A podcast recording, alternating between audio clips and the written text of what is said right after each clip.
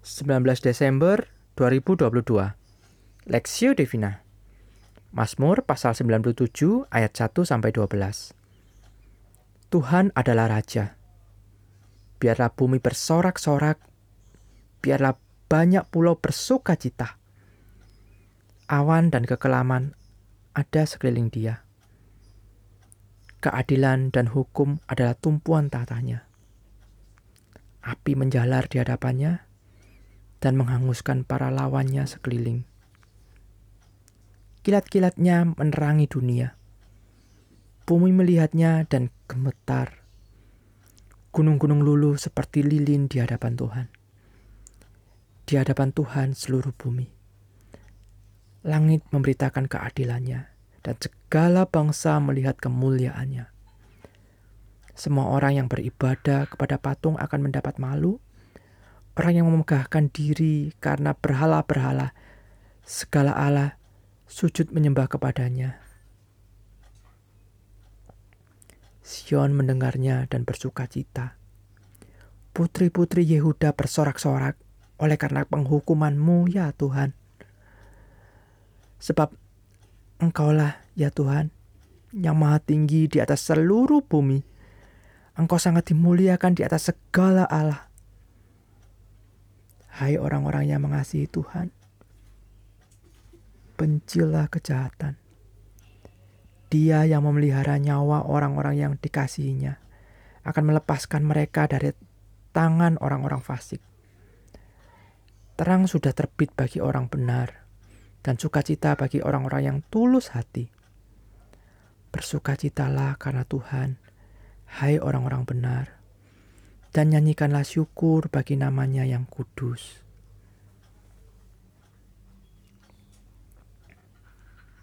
Diagungkan atas segalanya perspektif. Sebab engkaulah ya Tuhan yang maha tinggi di atas seluruh bumi. Engkau sangat dimuliakan di atas segala Allah. Mazmur pasal 97 ayat 9. Selama berabad-abad, pintu masuk gereja kelahiran atau Church of Nativity di Bethlehem telah dua kali diperkecil. Tujuannya agar para perampok berkuda tidak bisa menerobos masuk. Pintu itu disebut pintu kerendahan hati atau door of humility. Karena para pengunjung harus membungkuk untuk bisa masuk secara bergiliran dengan jumlah tertentu. Ini melukiskan seseorang perlu merendahkan diri untuk berjumpa Tuhan.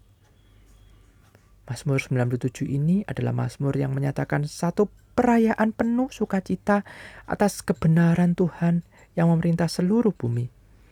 Pemazmur berkata bahwa Tuhan adalah Raja. Ia layak ditinggikan atas segalanya.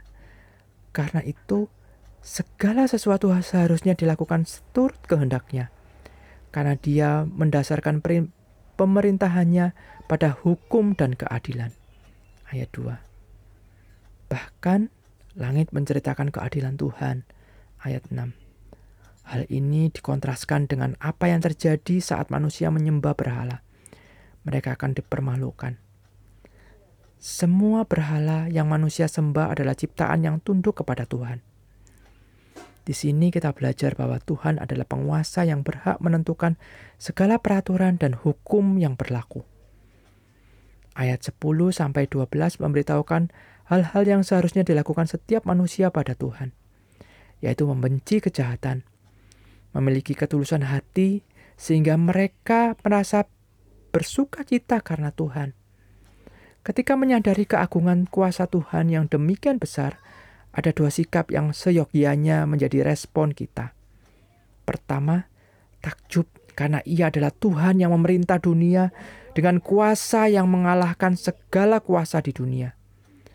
Rasa takjub ini ketika menyatakan melalui pujian kepadanya.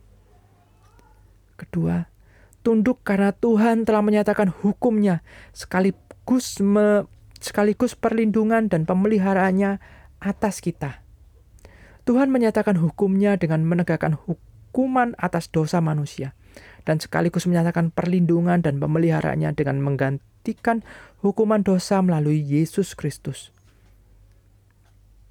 Kita menundukkan diri dengan cara mempercayai tuntunannya. menaatinya, dan mendedikasikan pemikiran dan perbuatan kita untuk mengekspresikan iman percaya kita kepadanya.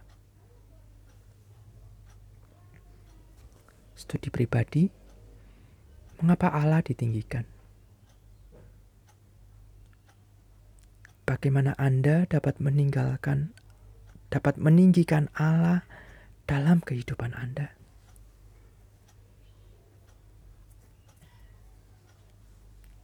Pokok doa, doakan agar umat Tuhan senantiasa hidup dalam sikap takjub dan tunduk mutlak kepada Allah.